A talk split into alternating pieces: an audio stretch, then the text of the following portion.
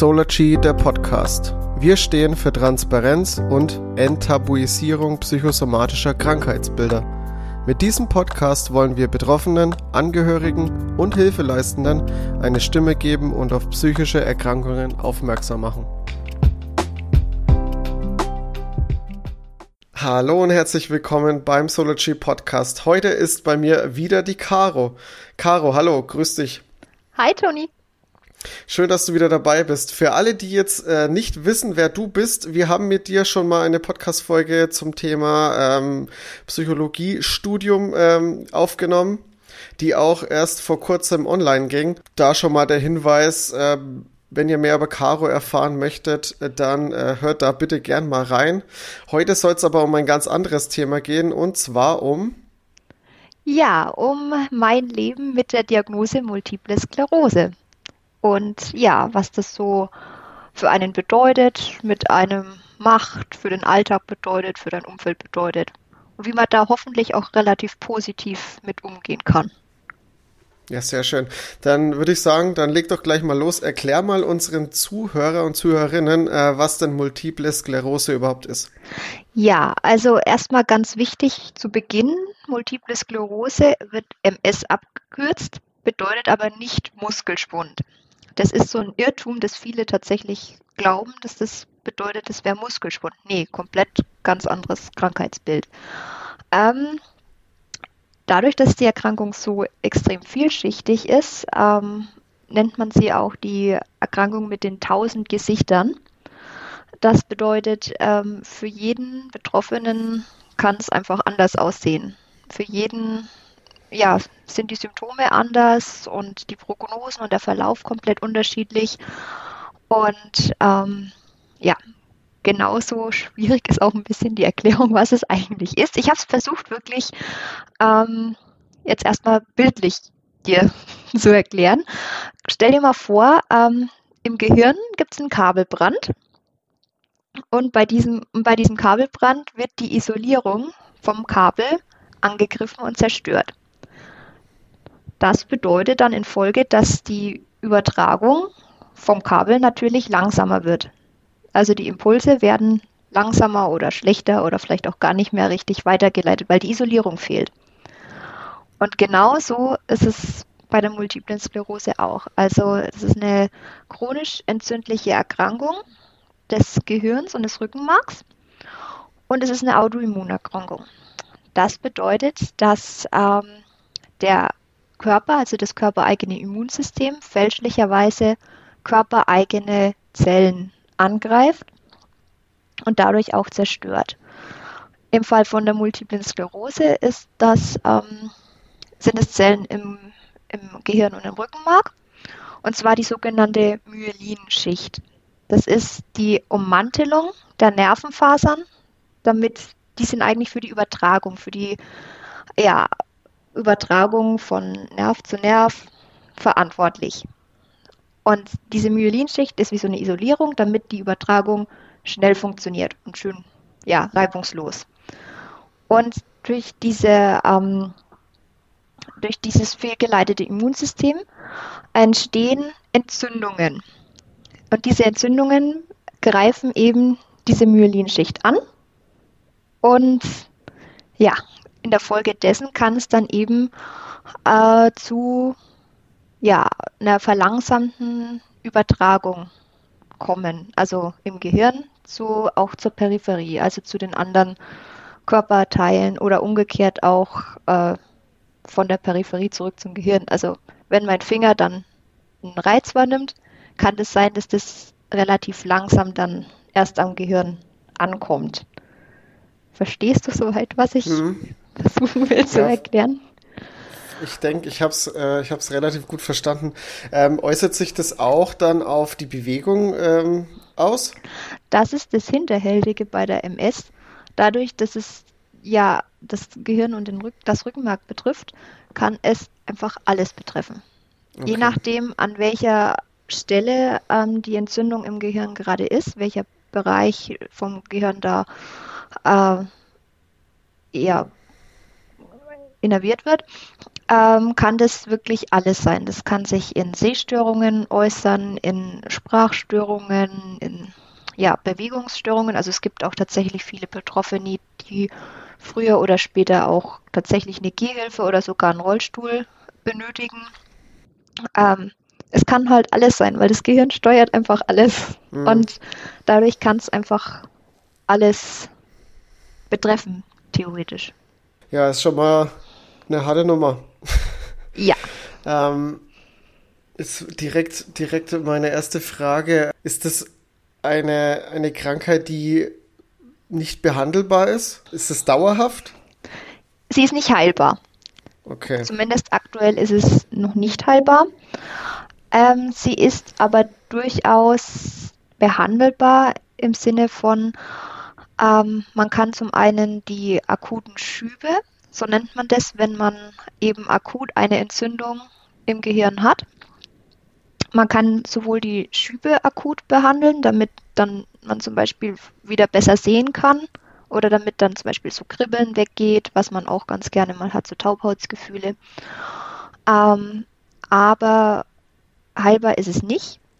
Das heißt, ja, man lebt irgendwo damit. Was es allerdings gibt, es gibt äh, verschiedene Basistherapien, mit denen man den, den Verlauf günstig beeinflussen kann und auch versucht, das Fortschreiten der Erkrankung so lang wie möglich rauszuzögern. Also, dass man so lang wie möglich ein sehr gutes äh, Leben ja, führen kann. Ja, das ist ja schon mal ziemlich uncool. Ziemlich. Ähm, also ja. da, da, stellt einen der, der, eigene Körper immer wieder sozusagen einen Streich. Ja, und das, und das sind, ist komplett individuell. Genau, und es ist auch komplett unplanbar. Also nur weil es mir heute gut geht, heißt es nicht, dass es mir morgen auch noch gut geht. Puh, das also ist das Wahnsinn. ist halt relativ, äh, war es dann mal so mit Leben, so wirklich planen und so. Man muss es mhm. tatsächlich äh, nehmen, wie es kommt. Da ist jetzt aber direkt wieder mein, äh, weil ich es ja auch ein bisschen in der Art gekannt habe oder, oder auch, weil bei mir ja auch so psychisch mit der Skoliose das auch ein bisschen in meinen Alltag reingespielt hat. Ähm, wie hast du denn, wie, wie gehst du damit um, dass dein Alltag oder dass du nicht davon deinen Alltag beeinflussen lässt oder so gut es geht? Ah, da muss ich ein bisschen weiter ausholen, glaube ich. ähm, also ich sag's mal so, ich habe die Diagnose vor vier Jahren bekommen. Da bin ich dann einfach mal eines Morgens aufgewacht und habe auf dem linken Auge fast nichts mehr gesehen. Also ich bin, das war meiner Mama ihr Geburtstag. Ich könnte dir das genaue Datum sagen, weil das werde ich nie vergessen. Und ähm, ja, das ist natürlich dann erstmal, ja, man denkt ja natürlich noch nicht gleich an das Schlimmste, aber wenn du halt auf dem linken Auge plötzlich nicht mehr siehst, bist sieben Stunden vorher noch ins Bett gegangen, war alles gut und dann wachst auf und es war alles so diffus und so, als hättest du in die Sonne geschaut und ähm, ja. Und dann habe ich aber das Glück gehabt, dass ich die Diagnose relativ schnell am nächsten Tag dann auch gleich bekommen habe. Wow, das ging ja schnell. Das ging sehr schnell, ja. Aber ich habe mir die Diagnose tatsächlich auch schon selber gegeben vorher, weil ich da einfach durch das Studium tatsächlich ein bisschen ähm, Vorerfahrung halt in dem Bereich mit neurologischen Erkrankungen und so weiter hatte und ähm, da tatsächlich das schon befürchtet hatte. Und ähm, ganz kurz, war das für dich dadurch einfacher zu verarbeiten oder war es dadurch trotzdem irgendwie auch blöd, weil du direkt genau wusstest, worauf du dich einstellen musst? Das ist eine gute Frage. Also eigentlich ist es scheiße wenn ich das ja, jetzt das einfach mal so, wenn ich, wenn ich, das so einfach so mal raushauen kann. Ähm, ich denke im Sinne von, es hilft mir mit dem Umgang, worauf ich dann jetzt auch dann im Laufe noch kommen werde, okay. ähm, denke ich, hat mir das Studium schon sehr geholfen mit gewissen Strategien, wie man mit so einem, ich nenne es jetzt mal Schicksalsschlag, weil es ist ja irgendwo einer. Definitiv, ja. Ähm, wie man damit trotzdem irgendwo optimistisch umgeht. Und ähm, ja, aber im ersten Moment war es schon scheiße, weil, wie du schon sagst, du wusstest halt, was es sein kann. Das heißt ja nicht, dass es so kommen muss, aber man weiß halt, die Möglichkeit ist halt da. Deswegen, ja, war es schon erstmal ein Brocken, den man da so hingeworfen bekommt. Mit, wie alt war ich? 24 war ich. Und habe gerade mein Masterstudium angefangen gehabt. Also, ja, lief blenden. Ja, typisch eigentlich wieder. Lief, lief hervorragend, ja. Und ähm, das erste Jahr nach der Diagnose war wirklich sehr hart, muss ich sagen. Also eigentlich habe ich halt so erwartet, auch von, von den körperlichen Symptomen, dass die nach der Therapie, also ich habe dann Cortison hochdosiert bekommen und dann erwartest du irgendwie, okay, das schlägt an und es geht dann wieder weg. Dass das halt Monate dauern kann, bis das wieder so einigermaßen so war wie vorher, das hat dir auch kein Arzt oder so gesagt. Und das heißt, du hattest dann zum einen mit diesen körperlichen ähm, Symptomen noch zu kämpfen. Da kamen dann auch so tolle Sachen dazu wie Fatigue. Das ist eine richtig starke Erschöpfung, die du, die du mit keiner Müdigkeit irgendwie vergleichen kannst. Also nur Leute, die wirklich Fatigue haben, können verstehen, was es ist, weil das kann man sich nicht vorstellen. Du bist dann teilweise einfach unfähig zu sprechen, weil du einfach so erschöpft einfach bist. Okay, das ist krass. Und ähm, das war dann natürlich auch, wie schon gesagt, äh, Studium, Nebenjob. Äh, nicht ganz so easy. Und dadurch kamen natürlich dann auch so mental einige Herausforderungen. Ähm, weil man natürlich eigentlich gewohnt war, man funktioniert. Und auf einmal tut man es nicht mehr. Genau. Und man hat es nur bedingt in der Hand um wieder zu funktionieren. Ich meine, klar, ähm, ich habe mich dann dafür entschieden, eben eine Basistherapie zu machen. Das steht auch jedem frei. Da kannst du jetzt auch über Sinn und Unsinn diskutieren. Also ich kenne auch viele aus Foren, viele Betroffene aus Foren, die sich bewusst dagegen entschieden haben. Aber da gibt es jetzt auch irgendwie kein richtig und kein falsch. Das ist wie schon gesagt, tausend Gesichter. Das muss jeder für sich so seinen Weg ähm, gehen und auch für sich so entscheiden. Ähm, aber ich habe mich bewusst dafür entschieden. Das wiederum hat aber auch, äh, das Medikament bringt aber auch wiederum Nebenwirkungen mit sich. Ja, aber halt auch heftige Nebenwirkungen. Ähm, und das belastet einen dann ja zusätzlich nochmal ähm, psychisch. Und da musste man sich, das erste Jahr war wirklich sehr hart. Man musste sich da wirklich erstmal wieder mit zurechtfinden irgendwo. Und auch überlegen, wie, wie gehe ich jetzt damit um. Ähm, wie schon gesagt, ich war 24, also ich hatte eigentlich schon noch vor, ein paar Jahrzehnte hier auf der Erde rumzuirren und äh, nicht komplett mein Leben abzuschreiben. Ähm, genau, deswegen war der Umgang am Anfang ähm, für mich selber sehr schwierig. Aber ich glaube, das habe ich nach außen gar nicht so gezeigt. Also ich glaube, die meisten dachten, boah, cool, wie die damit umgeht. Ich habe auch versucht, mein Umfeld immer aufzufangen. Also ich wollte ihnen nicht, dass die sich Sorgen machen. Verstehst du, was ich meine? Ja. Die Man will ja anderen immer nicht, äh, immer nicht zur Last fallen. Das ist ja immer das. Genau, und ja, ich meine, mir ging es jetzt auch, ich meine, anderen Leuten andere Betroffene haben auch wesentlich äh, schlimmere Symptome. Ne? Also ich meine, so gesehen geht es mir in Anführungszeichen gut. Aber ja, man muss halt trotzdem erstmal für sich einen Weg finden, äh, dann danach auch weiterzumachen. Und nur weil du jetzt im Vergleich zu vielleicht anderen äh, leichtere Symptome oder schwächere, äh, schwächere Symptome hast, heißt es ja trotzdem nicht, dass es für dich äh, einfach ist, damit umzugehen. Das ist ja für jeden eine Herausforderung. Ja, stimmt, da hast du absolut recht. Ähm, ich finde auch immer diesen Vergleich mit anderen immer schwierig, weil schlimmer geht immer, ne? Das ist richtig. Deswegen, man sollte da auch nicht ähm, vergleichen. Und das, was ich jetzt erzähle, das ist halt meine persönliche Erfahrung und das bedeutet halt nicht, dass es für andere irgendwie auch so sein soll oder so sein muss, das ähm, ist absolut individuell. Absolut. Hast du ja am Anfang auch gesagt, dass sich ja. die Krankheit sowieso immer individuell aus äußert. Ja, genau. Ähm, ja, nach dem äh, oder in dem Jahr, muss ich sagen, habe ich aber tatsächlich geschafft, mein Leben so ziemlich radikal mal, äh, ich will es jetzt nicht sagen zu ändern, aber ich habe es gut ausgemistet. Ähm, so dass ich jetzt eigentlich wirklich ganz äh, ganz gutes äh, Leben führe und sehr gut auch damit lebe und auch relativ optimistisch damit lebe. Also äh, ich denke, da ist sehr viel buchstäblich Kopfsache.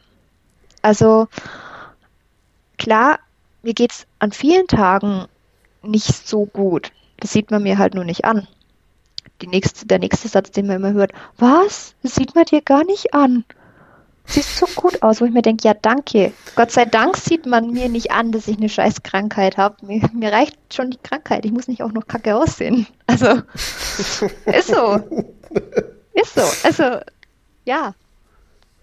Ja, ich weiß auch nicht, was die Leute sich immer denken. Man kann sich ja nicht immer, also das ist ja immer das Ding, warum sollte, nur weil man jetzt eine Krankheit hat, heißt es ja nicht, dass man sich komplett aufgeben soll oder muss. Ich meine, das ist ja, das ist ja grundlegendes. Entweder du, du lernst damit umzugehen oder du gibst auf.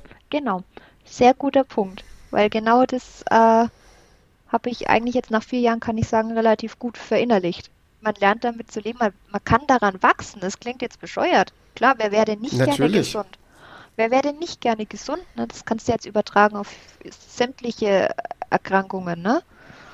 Ähm, aber man kann ja trotzdem selber von sich aus eine, eine Einstellung entwickeln, die einen trotzdem ein positives, erfülltes Leben beschert.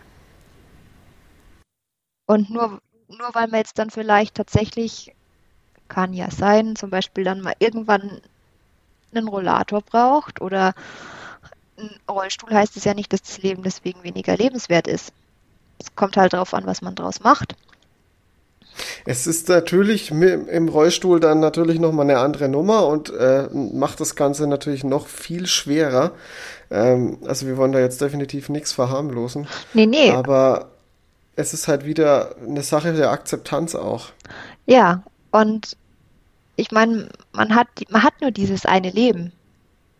Und entweder ich mache halt trotzdem was Positives draus, auch wenn es scheiße ist. Das darf man auch, man darf auch so Tage haben, wo man es auch scheiße findet, weil es ist es einfach. Ja, natürlich. An, an manchen Tagen ist es einfach kacke, da kannst du es auch nicht schönreden. Aber und man hat auch manchmal einfach die Energie nicht dafür zu sagen, nee. okay, ich gehe jetzt damit um, wie ich immer damit umgehe und Klar, das definitiv vor allem eben mit so Symptomen wie Fatigue und äh, wie du schon sagst, da fehlt dir die Energie. Da ist es auch ja. echt okay, mal zu sagen, es ist scheiße. Aber dadurch, dass ähm, die, die Komorbidität mit Depression ist bei MS ziemlich hoch. Also die Wahrscheinlichkeit, dass man eine Depression entwickelt mit dieser Vordiagnose ist verhältnismäßig hoch.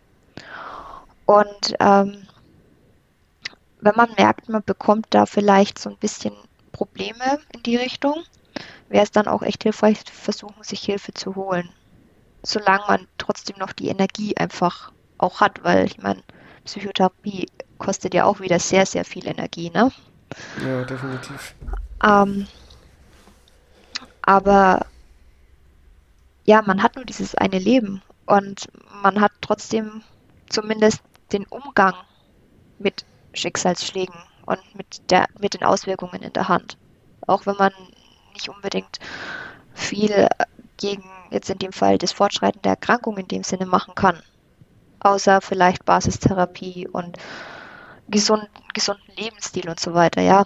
Aber es liegt halt nicht unbedingt immer trotzdem in der Hand. Ist es einfach Pech. Ja, das ist natürlich immer das, man, man kann so viel machen und im Endeffekt wird es dann doch noch schlimmer und man hat es eben auch nicht immer in der Hand, aber da ist natürlich das Ding, inwiefern, ich meine, man kann jeden Tag aufwachen und kann sich denken, okay, jetzt wird es schlimmer. Ja. Oder eben, man versucht trotzdem das Beste draus zu machen. Ja, und ich persönlich denke tatsächlich, dass der letztere Weg äh, der für mich zielführendere ist, ähm, weil ich meine, man kann als Person da sitzen und sich ja bemitleiden. Ich meine, wie schon gesagt, das ist absolut legitim, mal zu sagen, Tage sind scheiße. Absolut. Ich meine, ich kenne das auch. Das ist freilich scheiße, wenn du eigentlich äh, jetzt extrem viel lernen müsstest und kriegst nicht mal eine Einkaufsliste mit drei, drei Trümmern drauf zusammen, weil du sie dir einfach nicht merken kannst. Also Konzentrationsstörungen ist auch so ein nettes Symptom. Äh, ist ja fürs Studium perfekt. Perfekt, ja, super. Ähm, Ironie auf. ähm, ja, ich hoffe, ja. man hat's gehört. nee, also ich meine, natürlich ist es scheiße. Aber also ich mache sehr gerne und sehr viel Sport, auch zweimal die Woche äh, im Fitnessstudio. Und äh, wenn ich da jetzt nur auftauchen würde, wenn es mir wirklich gut ginge, dann würden wir uns definitiv dort nicht sehen, weil dann wäre ich da vielleicht nur dreimal im Jahr. Oder auch im Sommer ist auch ganz gerne mal, dass dann irgendwie der Arm oder so einschläft oder das Bein, dass du das nicht mehr so richtig spürst. Ja, aber ich gehe trotzdem hin. Weißt du, ich, ich gebe mich deswegen halt nicht auf, auch wenn es scheiße ist. Und ich denke, das ist einfach so viel auch innere Einstellung. Möchte ich was oder resigniere ich? Und ich denke, das ist wirklich, das ist eine Entscheidung, die man bewusst treffen kann. Ich muss es halt wollen. Und zum Beispiel, ich bin damals ähm, am Freitag aus dem Krankenhaus entlassen worden nach der Kortisonstoßtherapie. Und am Freitagabend stand ich wieder im Fitnessstudio im Kurs, Sportkurs. Mir ging es zwar beschissen, aber ich war trotzdem da. Und ich weiß nicht, das ist halt, was man selber draus macht, auch wenn es wirklich nicht einfach ist manchmal. Denkst du, dir hat es da im Vorfeld schon geholfen, dass du vor der Diagnose schon, äh, ich sag mal, eine Routine entwickelt hattest? Ich würde das ein bisschen ausweiten. Was mir tatsächlich geholfen hat in dem Umgang, war mein Umfeld tatsächlich. Also ähm, ich habe halt wirklich einen ganz tollen Rückhalt von meinen Eltern schon immer gehabt. Und ich wusste halt einfach, dass ich mich immer auf die verlassen kann, egal was ist. Und ähm, ja, auch die Freunde, die dann nach der Diagnose noch äh, geblieben sind, ähm, ich weiß, ich kann mich immer auf diese Leute verlassen. Weißt du? Und dadurch, ähm, das gibt einen enormen Rückhalt. Das gibt dann auch einfach einen enormen, ja, Boost, würde ich es jetzt mal benennen. Ähm, um dann eben auch an solchen Routinen, wie zum Beispiel Sport, auch festzuhalten. Weil man einfach weiß, man ist nicht allein. Caro, weil du es jetzt gerade schon angesprochen hast mit deinem Umfeld und Freunde, die geblieben sind. Wie hat sich denn das direkt nach der Diagnose so auf dein Umfeld ausgewirkt? Oder nimmt die Krankheit großen Einfluss auf dein Umfeld? Am Anfang tatsächlich. Also ich bin von Anfang an sehr offen damit umgegangen. Weil ich finde, das ist jetzt nichts, wofür ich mich schämen müsste es kann ja niemand was dafür. Ähm, deswegen habe ich das eigentlich am Anfang auch gleich meinem kompletten Umfeld erzählt. Und ähm, da kann ich dir ein ganz schönes Beispiel geben zum Thema Freunde, die geblieben sind oder die sich selber aussortiert haben. Ähm, in dem ersten Jahr musste ich auch relativ häufig ins Krankenhaus zu Kontrollen und ähm, es war noch vor Corona tatsächlich so, du hattest einen Termin um halb zwei und bist dann vielleicht um halb sechs mal aus dieser Anstalt rausgekommen. Und da hatte ich eine damals eine Studienfreundin, die dann gefragt hat, äh, ja, heute Abend feiern gehen. Und ich so, und ich so, ja, nee, ich habe, sorry, ich habe einen Termin äh, im Krankenhaus. Äh, und dann kam halt ernsthaft draus zurück, was, abends? Also so. wow. Das Schlimme ist, es war eine, wie schon gesagt, Studienkollegin, ne? Also ich würde mal sagen, vom Fach, ne? Also. Ja, da müsste eigentlich mehr Verständnis ja. da sein. Oder zumindest Empathie halt.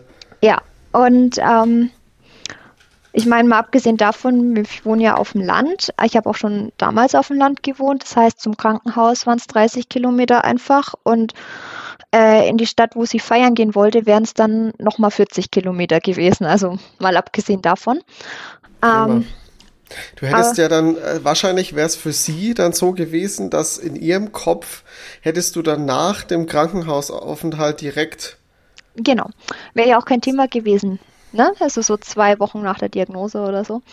Vergleich dazu, ähm, eine meiner engsten Freundinnen hat mich dann angeschrieben, wie ist es im Krankenhaus gelaufen? Ich meinte, ja, hm, also ging schon und so. Ja, soll ich vorbeikommen in Jogginghose und mit Popcorn? Wir machen uns einen schönen äh, Netflix-Abend.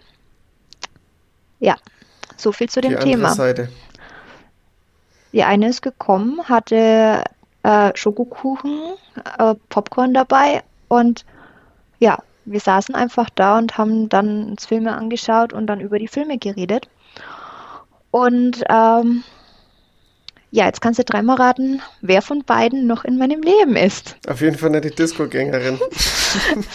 ja, ähm, und genau auf diese Art und Weise hat sich halt irgendwo auch mein Umfeld selber aussortiert. Also ich habe auch tatsächlich zu hören bekommen von Personen, die einen sogar relativ nah standen, ja, da muss man halt durch. Wow. Genau. Wow. Sagt alles über die Person aus, ne? Und ähm, auf solche Leute kann ich dann halt auch tatsächlich gut und gerne verzichten. Dann habe ich lieber die richtigen Menschen in meinem Leben und dafür halt vielleicht ein bisschen weniger. Aber dafür weiß ich einfach, dass die, die jetzt noch da sind, dass ich mich auf die wirklich verlassen kann. Und das ist, glaube ich, sehr, sehr viel wert. Und äh, ja, für die ist es, also es ist eigentlich nie wirklich Thema, weißt du? Es ist, jeder weiß, dass ich diese Erkrankung habe, aber das ändert ja nichts an, an dem Umgang mit mir. Also. Ja, oder an deiner Persönlichkeit. Nee, gar nicht.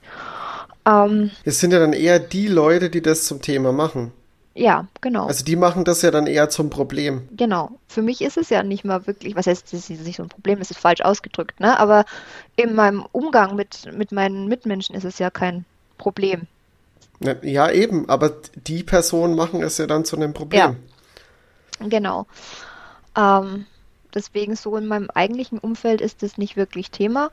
Ich meine, manchmal, wenn sie dann schon sehen, okay, ihr geht's jetzt nicht so gut, dann fragen sie schon mal nach, geht's dir heute nicht so gut? Dann sage ich, ja, es ist dies und das und jenes und ähm, dann sage ich immer, es geht schon wieder vorbei. Ist ja auch in der Regel dann so, irgendwann geht's schon wieder vorbei. Und dann ist aber halt auch Verständnis da, wenn ich halt nicht unbedingt die ganze Nacht Party machen will, sondern wenn man dann sagt, okay, wir machen vielleicht heute ein bisschen was ruhigeres. Also da ist dann halt einfach das Verständnis da und ja, es ist wirklich sehr viel wert. Also ich habe dafür immer gar kein so großes Verständnis, wenn Leute da irgendwie so überhaupt nicht verstehen, was da los ist. Also so kommt es mir vor, als hätten die das nicht so richtig verstanden, was da passiert. Ja, es ist halt auch einfach so, es betrifft mich nicht. Also muss ich mich nicht damit auseinandersetzen. Und muss halt auch einfach kein Verständnis zeigen für andere. Keine Rücksicht. Ja. Ja, ist auch eigentlich Egoismus irgendwie. Irgendwo schon, ja, aber können solche Leute ja nur hoffen, dass sie selber nicht mal einen Schicksalsschlag erleiden, egal in welcher Form. Da ist ja leider keiner vor gefeit. Jederzeit. Ja. Es kann jederzeit irgendwas kommen. Ja. Caro, wie ist das eigentlich? Du hast jetzt vorhin gesagt, das ist ja, es passiert ja alles im Gehirn. Ja. Ähm, Hast du, wenn du Schübe bekommst, wie, wie, äußert sich denn? Kriegst du das irgendwie mit? Sagt der Körper dir, okay, ähm, du pass auf, jetzt geht's los? Oder, oder passiert es einfach? Oder hast du vorher Kopfschmerzen oder? Ähm? Dazu muss man sagen, ich hatte zum Glück wirklich bisher nur einen einzigen Schub, der halt wirklich sehr äh, schwerwiegend war mit dem Auge eben. Das ähm, kam ganz plötzlich. Ähm, da gab es keine Vorwarnung. Wie schon gesagt, ich bin abends ins Bett gegangen. Es war alles, alles gut. Ich habe mich gefühlt wie immer und wach sieben Stunden später auf und auf einmal hast du eine Sehnerventzündung, die dafür sorgt, dass du einfach auf einem Auge fast nichts mehr siehst. Ähm, das heißt, da, das kann ganz unmittelbar passieren. Ähm, ich kenne aber auch Betroffene, die schon so Voranzeichen, nenne ich es jetzt mal, ähm, haben, die dann merken, okay, irgendwie was passt jetzt irgendwas nicht so. Ähm, ganz gern auch gepaart, wenn man viel Stress hat, also wirklich starken Stress, ähm, äh, dass dann die Symptome halt stärker werden, die man hat. Also auch wenn ich jetzt keinen akuten Schub habe, habe ich ja trotzdem Symptome. Und wenn die Symptome halt länger als 24 Stunden bleiben, so sagt man, dann hat man eben einen Schub. Das ist jetzt so die, die medizinische Definition. Aber das ist da auch echt mega unterschiedlich. Also wie schon gesagt, bei mir kam es ohne Ankündigung. Andere sagen, sie merken das so. Also sehr unterschiedlich. Weil du ja sagst, das äh, passiert bei jedem individuell. Kannst du bei dir persönlich sagen, dass du ähm, gewisse, also Einschränkungen immer so die Auftreten immer hast oder sind die auch immer wirklich komplett unterschiedlich? Oder sagen wir jetzt mal, es trifft jetzt in dem Moment, äh, bei dir trifft es hauptsächlich mal ähm, die Wahrnehmung mit der Hand oder so, oder dass die Hand einschläft.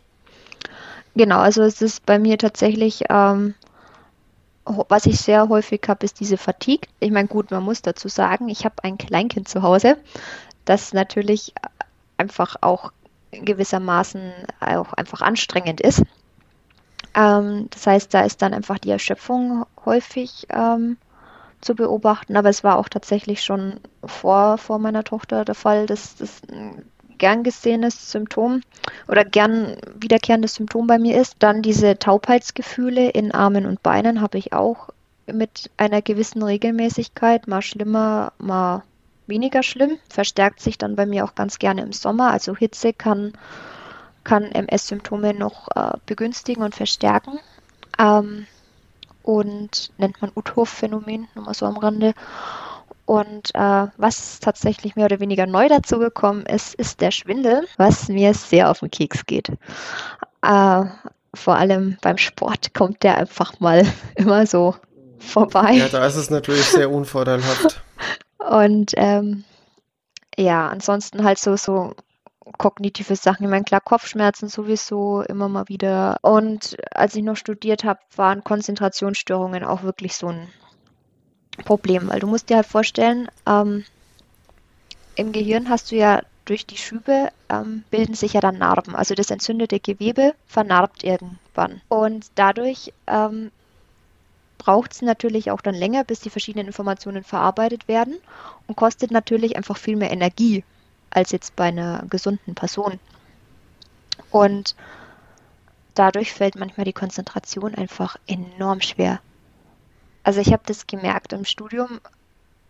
Es, ich hatte jetzt eigentlich nie so ein großes Problem mit Lernen und auch mit viel Lernen. Das, das hat eigentlich immer ganz gut funktioniert, war ja auch notwendig für das Studium. Und mit einem Mal sitzt in der Vorlesung und also wirklich, ich musste manche Sätze fünfmal lesen, bis der, das, der Inhalt einfach wirklich angekommen ist. Und ähm, das ist schon mega beeinträchtigend. Wenn man einfach gewohnt war, kognitiv viel zu arbeiten und dann mit einem Mal da schon stark, in meinen Augen war es stark eingeschränkt ist, weil ich das so nicht kannte, ähm, ja, das ist halt auch ziemlich lästig. Ähm, jetzt hast du vorhin erwähnt, du hast vor vier Jahren die Diagnose gekriegt. Da wurde jetzt festgestellt, dass du äh, Multiple Sklerose hast. Mit diesem, also gerade mit diesem Schub, heißt es, du hast zu diesem Zeitpunkt erst die, äh, die Krankheit bekommen oder hattest du, hast du schon die letzten Jahre wirklich damit gelebt, ohne das festzustellen? Ich vermute tatsächlich Letzteres. Ähm weil man im MRT feststellen konnte, dass schon ähm, kleinere Entzündungen, also Vernarbungen, also alte Entzündungen ähm, da waren. Ähm, das heißt, man geht davon aus, ich gehe auch selbst davon aus, dass ich schon länger ähm, diese Erkrankung hatte, aber es einfach nicht so stark ausgeprägt war, wie dann eben schlagartig fast nichts mehr zu sehen. Ähm, nur so genau kann man halt dann nicht sagen. Es ist jetzt seit da und da, weil einfach das kein, ja, kein genauer Zeitpunkt jetzt ist, wo man das festmachen kann. Also es war auf jeden Fall schon vorher was da, das hat man gesehen, aber wie lange das schon da war, ähm, das kann man natürlich nicht mehr sagen. Wie ist denn das? Ähm, ist es generell so das Ding, dass man Multiple Sklerose einfach kriegen kann oder ist das eher was, was sich, was angeboren ist, was ähm, vererbbar ist oder? Also das Wichtigste zuerst ist es nicht vererbbar. Es ist keine klassische Erbkrankheit. Das ist schon mal sehr gut. Das ist sehr gut, ja. Es, das sind jetzt auch, da sind sich die Wissenschaftler halt auch so, so uneinig bisher drüber. Ähm, es gibt wohl gewisse genetische Faktoren, die das begünstigen können. Aber das ist ja im Prinzip bei jeder Autoimmunerkrankung so. Es gibt wohl auch gewisse Umwelteinflüsse, die es begünstigen können. Aber ja, de facto ist es halt trotzdem irgendwo einfach Pech. Blöd gesagt. Also äh, ich bin tatsächlich die Einzige in meiner Familie, die, die jetzt diese Diagnose hat. Das heißt, da kannst du jetzt auch nicht von einer, bei mir jetzt nicht von einer familiär, familiären Häufung irgendwie reden. Und ähm, ja, das ist tatsächlich einfach Pech und es betrifft zwar häufig junge Erwachsene, also es tritt zwar häufig zum ersten Mal im jungen Erwachsenenalter auf, äh, aber ich kenne tatsächlich auch eine Person, die das mit 50 die Diagnose noch bekommen hat. Also ist, ja. Wenn, wenn man so drüber nachdenkt, äh, du hast ja gesagt, dass das, ähm, dass sich da Narben bilden und die Narben die Reaktionszeit oder den ganzen Prozess ja herauszögern. Also sprich, ähm, die, die, die Reize brauchen länger. Also umso mehr Narben man hat sozusagen, umso länger braucht der Reiz.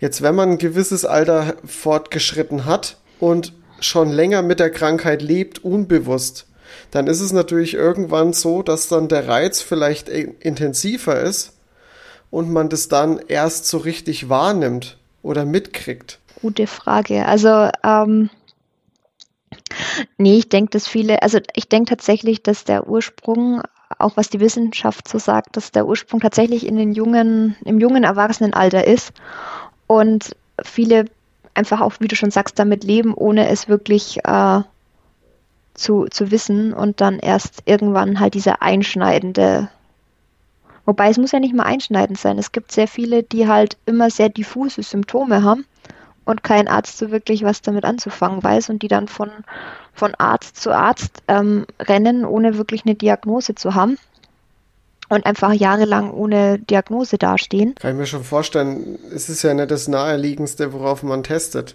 Wenn das ja eh sowieso immer unterschiedliche Symptome hat. Ja, und die sind halt auch nicht alle immer so äh, eindeutig wie irgendwas mit den Augen zu haben. Also wenn du, wenn du irgendwie was mit den Augen hast und es liegt aber nicht organisch am Auge, sondern wenn du was mit den Sehnerven hast, dann gibt es nicht so viele andere Erkrankungen, die da noch in Frage kommen. Wenn jetzt du allerdings ein bisschen, was weiß ich, wenn du mal ein bisschen Schwindel hast oder, oder so ein Kribbeln oder so, da kann ja dann erstmal auch viele Ursachen haben und muss ja auch gar nicht äh, so gravierend schlimm sein. Also kann ja auch viel von der, von der Wirbelsäule kommen genau, so. Genau, Weil wenn ja. du einen Nerv eingezwickt hast oder so, oder also eingeklemmt, dann ähm, hast du ja auch schon mal solche Begleiterscheinungen. Genau, ja. Das heißt, das macht es dann natürlich, wie du schon sagst, enorm schwierig, da auch überhaupt mal zu wissen, woran man ist. Caro, hast du für Betroffene, die mit deiner Krankheit auch zu kämpfen haben, äh, hast du Tipps oder Anregungen? Ähm, prinzipiell ist es, wie schon gesagt, schwierig, anderen Leuten mit der Erkrankung Tipps zu geben, da sie einfach äh, so verschieden ist und tausend Gesichter hat und da auch jeder für sich seinen eigenen Weg finden muss. Ähm, was mir aber persönlich sehr geholfen hat und äh, was, denke ich, vielleicht auch einfach der Ansatzpunkt eine, eine gewisse Hilfe sein kann, egal ob jetzt diese Erkrankung oder eine andere oder ob auch wenn man einfach komplett gesund ist, denke ich, ähm, was mir wirklich geholfen hat, war achtsam mit mir selber zu sein. Wirklich gut mit mir umzugehen und auf mich selber tatsächlich zu achten. Nicht nur auf mich, sondern auch bewusst auch mal mein Umfeld wahrzunehmen. Ich habe das wirklich in dem Jahr, wo es wirklich schwierig war mit der Akzeptanz und so weiter, ähm, bewusst ja, ich will jetzt sagen gelernt. Ich habe da bewusst dran gearbeitet. Ähm, klingt bescheuert, aber ich habe wirklich dann im Sommer mich zum Beispiel rausgesetzt, ohne irgendwas, ohne Handy, ohne, ohne Buch, ohne gar nichts, habe mich rausgesetzt und habe einfach mal die Natur auf mich wirken lassen. Einfach mal wirklich, dann habe ich bewusst wahrgenommen, ähm, okay, die Sonne scheint, wie fühlt sich das auf der Haut an? Ich habe ähm, bewusst einfach den Vögeln beim Zwitschern zugehört und das kann man tatsächlich üben. Also das ist jetzt nichts, was man von heute auf, auf morgen einfach so zack kann ich, weil es einfach im Alltag ganz oft untergeht. Ähm, aber wenn man sich wirklich mal bewusst hinsetzt und einfach mal in den Moment rein fühlt, wie, wie geht es mir eigentlich gerade? Was brauche ich denn eigentlich gerade? Weil das ist tatsächlich auch was, was sehr komplett vernachlässigt wird. Brauche ich vielleicht jetzt kurz mal eine Pause oder was würde mir gerade gut tun?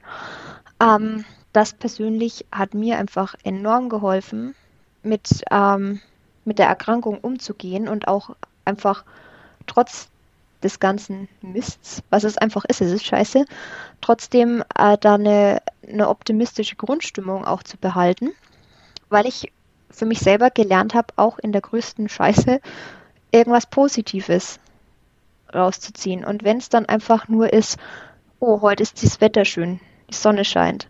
Ich kann jetzt ein bisschen vielleicht die Sonne genießen. Oder äh, was auch ein richtig toller Trick ist, ähm, einfach mal ganz bewusst ein Stückchen Schokolade zu essen. Nicht das einfach reinfressen, sondern wirklich ein Genusstraining zu machen. Das ist übrigens auch was, was man tatsächlich in der Therapie ganz gerne macht. Genusstraining. Ganz bewusst mal ein Stückchen Schokolade im Mund zergehen lassen. Nicht einfach reinfressen, wie man es sonst gerne macht. Und das sind tatsächlich Sachen, die kann man üben.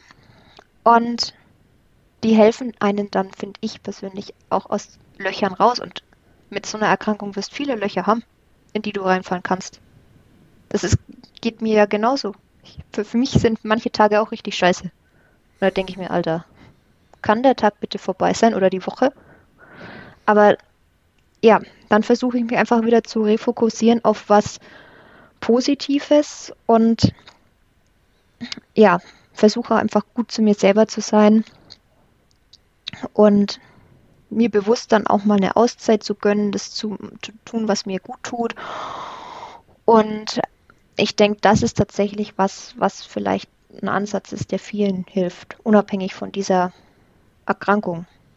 Und man, ich finde, man sollte auch negative Emotionen einfach annehmen. Äh, also man, ich finde, es ist absolut legitim, wenn man an dem Tiefpunkt ist, den auch zu erkennen und zu sagen, okay, es ist richtig scheiße. Und dann kann man auch gerne seine Emotionen rauslassen und alles, was einem da einfach auch hilft, um, um, um diese Emotionen dann auch zu verarbeiten. Ich finde, das, das zuzulassen ist schon enorm wichtig auch. Aber man muss halt versuchen, trotzdem, ich weiß, es ist enorm kraftintensiv, energieintensiv, ne? Ähm, aber man, man kann trotzdem versuchen, immer wieder aus diesem Loch rauszukommen. Eben durch solche durch solche kleinen, schönen Momente. Das muss jetzt nicht ein riesentoller Urlaub irgendwo auf den Malediven sein, sondern es reicht oftmals einfach schon im Alltag dann irgendwas bewusst zu machen, bewusst ein leckeres Essen zu essen oder sowas. Und ja, vielleicht hilft ja dieser Ansatz den ein oder anderen, die zuhören. Und wie schon gesagt, das kann man wirklich üben. Damit kann man anfangen. Schön, dass du das jetzt äh, gesagt hast, weil es gibt ja immer diese ganzen ähm, Motivationscoaches da draußen, bei denen gibt's immer nur positiv Vibes, positiv Vibes. Und es ist eben nicht immer alles positiv nee. und das Leben ist auch einfach mal scheiße und es ja. ist okay, wenns Leben mal scheiße ist. Man kann das, wie du schon sagst, äh, annehmen, Emotionen rauslassen und alles bewusst machen, aber man kann diese, diese negativ, also es ist was anderes, wie wenn ich mir, wenn ich jetzt diese Negativität auf mich einprassen lasse oder ich nehme diese Negativität bewusst wahr, lass mich darauf ein und weiß aber, ich lasse die jetzt wieder gehen und gehe dann am nächsten Tag oder in naher Zukunft, sage ich jetzt mal, wieder in die Positivität rein und genieße wieder das Leben, wie es für mich richtig ist. Ja. Und nehme es wieder bewusst wahr.